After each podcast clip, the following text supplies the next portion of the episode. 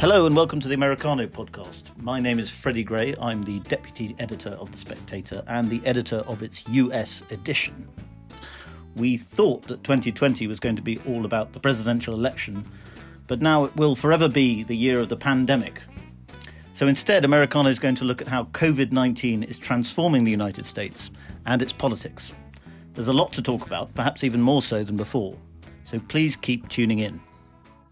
I'm joined today by Andy Ngo, who is editor at large for the Post Millennial, and we're going to be talking about the riots that have broken out in Minneapolis and now in Los Angeles.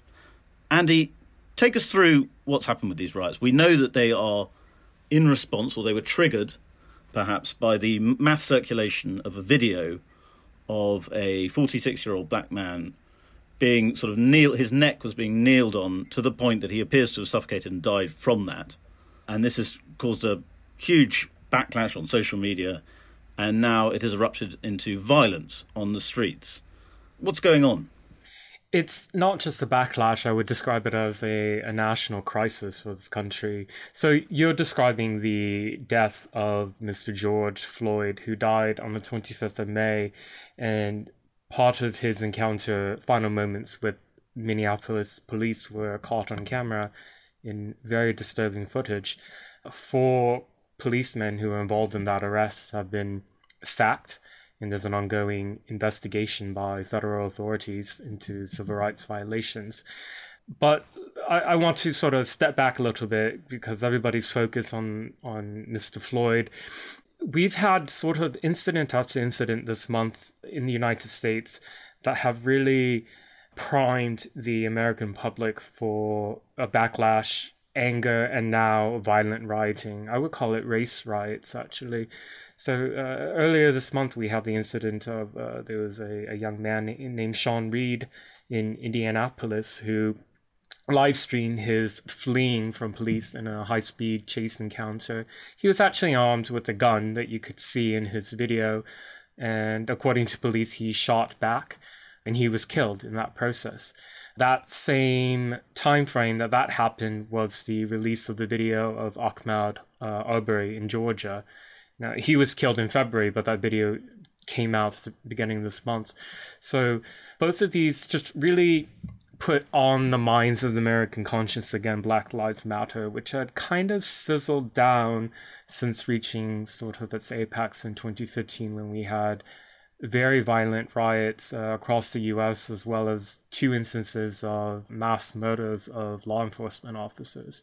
So that's the background. And last night, it spilled over until riots in Minneapolis uh, in response to the death of George Floyd, where you didn't just have the looting of businesses, it was you had Antifa working together with Black Lives Matter extremists who did looting as well as the the destruction of property through arson attacks. So you have an entire block in an area of Minneapolis where the buildings have been razed to the ground. Target, uh, which is a, a kind of a supermarket store, was completely ransacked and looted auto parts store was set on fire. I think the most, probably the saddest thing is one of the buildings that was targeted in an arson attack was a affordable housing building that was under construction. That is, there's nothing left. And as of this morning, the fumes are still ongoing.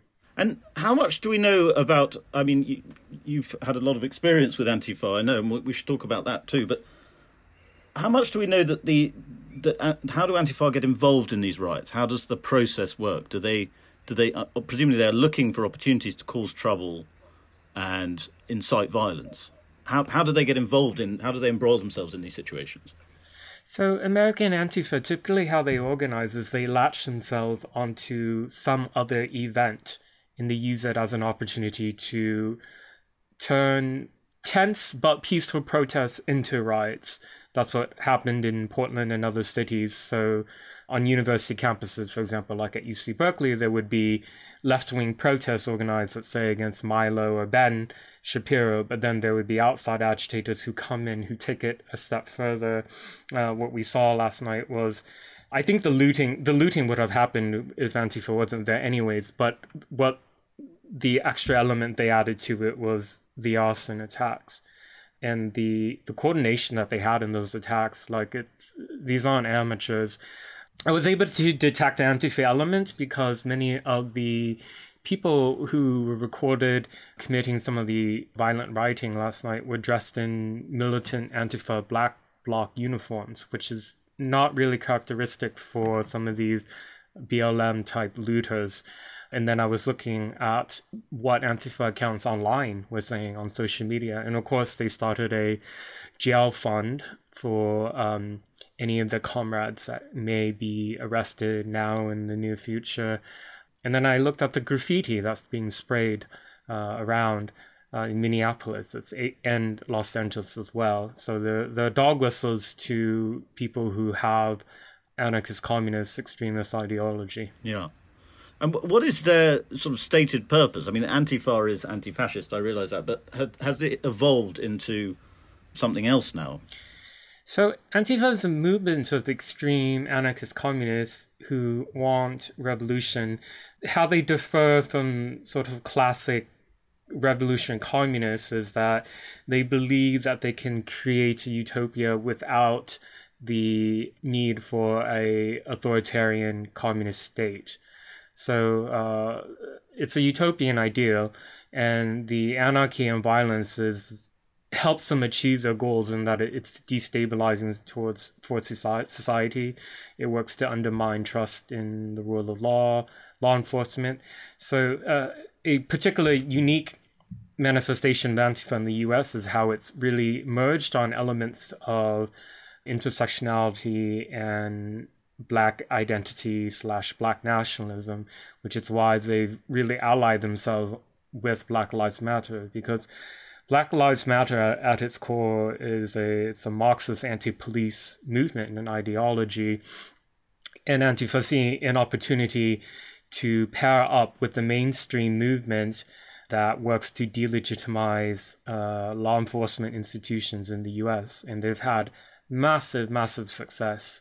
Do you think um, these riots are at all connected to the lockdown? It feels to me like there might be a little bit of sort of public anger at the lockdown that's being vented here in these protests.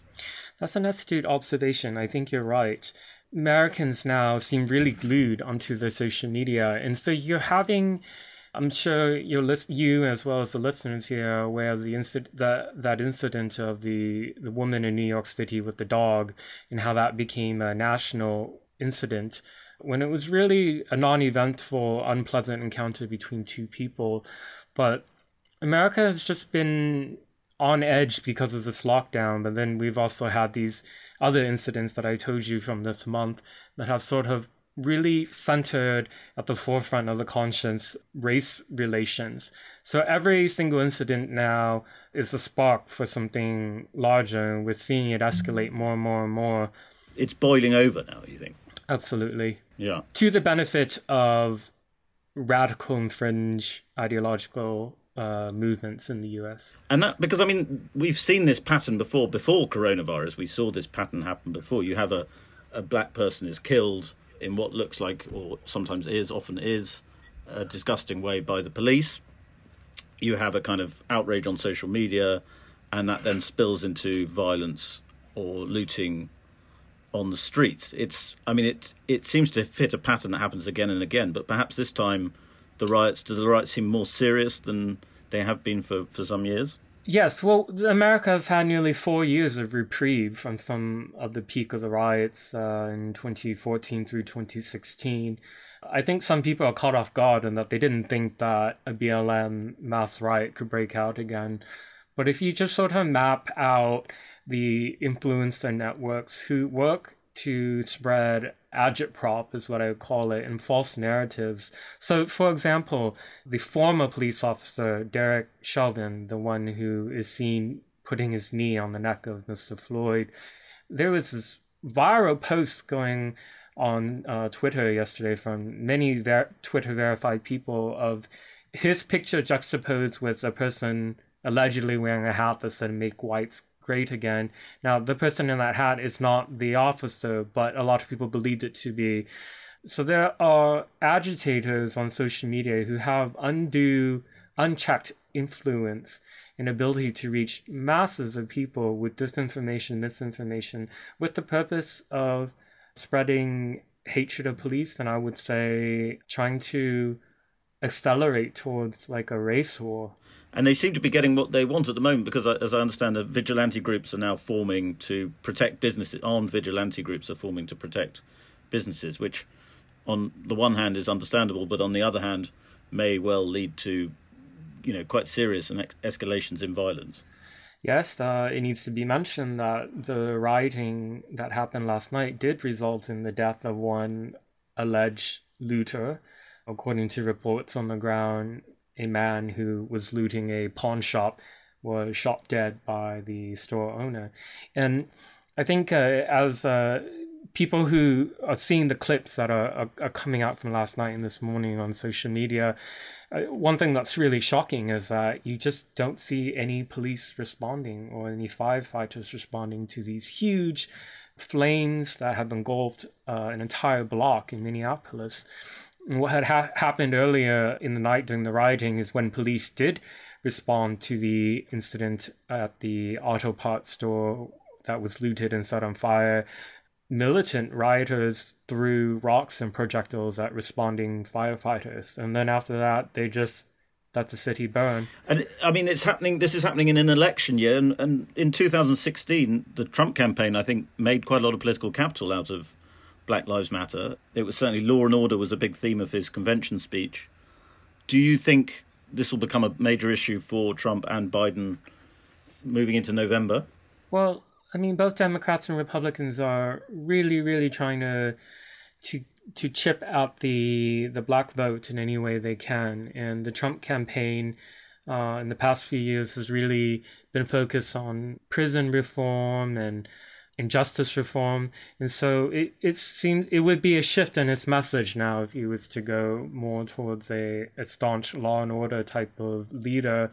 The people that he's had around him, the messaging that they had in the campaign has really been about it actually is similar to what the Democrats say, wanting less punitive sentencing, fewer charges, uh, etc. Well, and then let's move on to to your story because quite a lot of our British listeners may not have heard about what happened to you in Antifa. Can you tell us a little bit about what happened to you last year and and maybe you know how it's how how your life has changed? Yes, on the 29th of June 2019, I was documenting on uh, my GoPro and my mobile phone a protest in downtown Portland that was uh, organized by socialist groups as well as uh, Antifa groups. And they have been critical of my work for more than a year at that point. I've been published in a number of places, such as Spectator USA. I've written for Wall Street Journal, and my, my columns and essays have highlighted the violent extremism that is allowed to become routine in Portland. And because of that, because they don't like my work, what had happened is I was targeted in a, in a beating that was partially caught on camera. It became a big uh, viral scene because uh, there were some journalists who captured part of that beating, and I was sent to the hospital with a very severe brain injury, traumatic brain injury, of which I'm still having treatment for. So uh, I've come face to face with uh, radical left wing violent extremists. And it, it seems like in America in the past five years, there's really kind of been this resurgence of uh, left wing extremism that's been ignored and downplayed by the, the mainstream media because of incidents like Charlottesville and the alt right. All the oxygen out of the room has been focused on far right extremism while neglecting America's long history going back to the 60s and 70s of left wing terrorists well, and I mean, there are moves, are there not, to designate Antifa a terrorist group? I think there's a there's a resolution in Congress at the moment. Do you know about that? Yes. So uh, these moves are they're it's sort of political grandstanding. The the U.S. unlike the U.K. doesn't have the ability to proscribe organizations based on ideology because of how robust and strong our First Amendment is, which is why you're you're able to see there are all these extreme groups like the KKK and various and violent neo-Nazi groups who are not outlawed in the U.S. You know, it's the it's the activities they do and plan that are outlawed, but not actual organizing existing. So, you know, that's one of the the struggles and weaknesses of having a of living in a, a liberal democracy that really protects free speech is that it also protects extremist speech. And so those moves are, are, just sort of political gestures, in my opinion. It really would not have the ability to have any type of enforcement. Could they uh, not? I mean, I'm not suggesting this is a good idea, but could they not, if they were to be, you know, described as a as a domestic terrorist group or a terrorist group similar to Al Qaeda, say, could they not be investigated using emergency powers? So, if it's declared as a terrorist group, I think if the Trump administration were to do that, it, would be immediately immediately politicized and delegitimized by the left. You saw them actually defending Antifa after my beating. Many people tried to find ways to describe justify their actions because you know this movement describes itself as anti-fascist. But I do support sort of a formal government declaration, even if it has no legal teeth to it, just because I think it would be helpful for journalists to be able to, whenever they reference an Antifa movement, to also include a US designated violent extremist ideology or something. Similar to how the Southern Poverty Law Center has been used to describe right wing extremist groups by journalists. They'll always cite the SPLC Whereas there's really no sort of counter to be able to cite some type of organization or government entity uh, for left wing extremist groups. And language is really the issue here in a way, isn't it? Because I mean, you hear you see it a lot in the media. You know, I've seen it today that these obvious rioters are being called protesters, and there is a sort of there's a sort of acceptance that this is in a way that this is a sort of understandable reaction to police violence. You know, sort of unfortunate but understandable reaction to police violence. And you hear a lot of people in the media talk like that. And it's like large sections of the commentariat are effectively endorsing political violence. Absolutely. They you know the the victory of Antifa is not that they will achieve any type of revolution. I think it's that they've been able to really capture really powerful cultural institutions such as the media, in that when you have acts of such wicked criminality, I mean, you know, we're in the middle of a pandemic right now. Millions of people have lost their jobs. This is a really devastating time for Americans to see businesses and properties and future homes destroyed for no reason, really, out of uh, these people said they're thinking that they're doing it out of the sense of justice, but you know they, they get a certain amount of legitimacy and protection from the media who go out of the way to always try to describe it as peaceful, peaceful, peaceful. They did that in 2014, 2015, when many of these BLM protests, the people were chanting for calling for police to be killed. You know, I think my concern is not just with the one off of the riots that may last for a few days. My concern is that there's been a really obvious chipping away in the trust of uh, legal institutions in the US, the rule of law. I mean, people. One thing that was fascinating about last night was seeing a mob literally a lynch mob show up at the uh, former police officer's home. They they organized because they wanted to. Some of them wanted to kill him, but there were dozens and dozens of police standing guard around the property. And if they went there, that man would have been killed or his home would have been set on fire. And you know, to see this in 2020 in a major American city, like it, there are various troubling currents in American society that uh, uh, need to be addressed. Is is one of them that that it does it does it because of the rhetoric around Trump? Because I mean, if you believe, as a lot of people in the media will happily say, that Trump is a Nazi or a white supremacist, and if you genuinely believe that the president of the United States is a white supremacist, then acting violently against that authority or what you perceive to be authority is not necessarily an unreasonable act. That's right. the The most dangerous people in history are those who think that what they're doing doing is is for good. So in the whole Antifa and BLM ideology, they feel that they they believe truly that they are fighting back against fascism and white supremacy, and therefore any act, no matter how extreme or violent, is justified.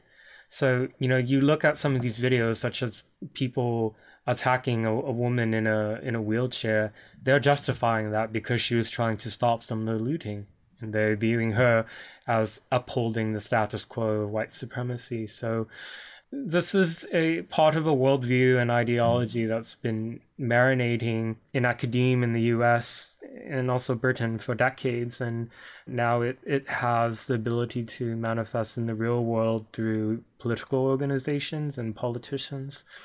You know, the, the, the daughter of Congresswoman Ilhan Omar, who is a representative from Minneapolis, her daughter retweeted out a list of what quote unquote comrades what supplies they need in their riding. You know, they need sticks, uh, wood, plywood, like, and she's celebrated for that. It's a sort of fashionable pose, isn't it? I mean, I'm not saying it's less dangerous for that, but it's a sort of it's a way of sort of sounding edgy and and and cool on social media, isn't it? Yeah, because you don't face any social political costs if you're uh, supporting left wing extremism, in my opinion.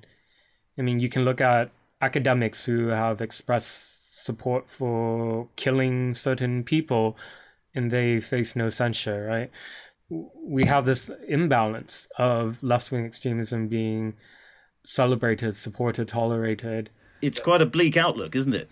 Yeah, I'm not quite optimistic. I think currently I'm working on a on my first book. It's about Antifa. Uh, and you know just watching these events play out through this election year it's you know seeing the footage last night of minneapolis being set on fire i had a certain amount of uh, shame for being a, a us citizen seeing so many fellow citizens take glee in destroying the livelihoods of others and being celebrated online for it we have uh, America has a sickness and it, it's ill. Doesn't seem like it's uh, been healing at all. Well, on that uh, sad but worryingly true note, I think we'll end it. But Andy, thank you very much. I hope we can speak again um, a, on a happier day. My pleasure. Thank you so much for having me on. Thank you very much for listening. I hope you enjoyed that episode of Americano. And I'd like to encourage you all to give us your feedback, positive comments or constructive comments only, please, to podcast at spectator.co.uk and say anything you like there as long as it's reasonably polite.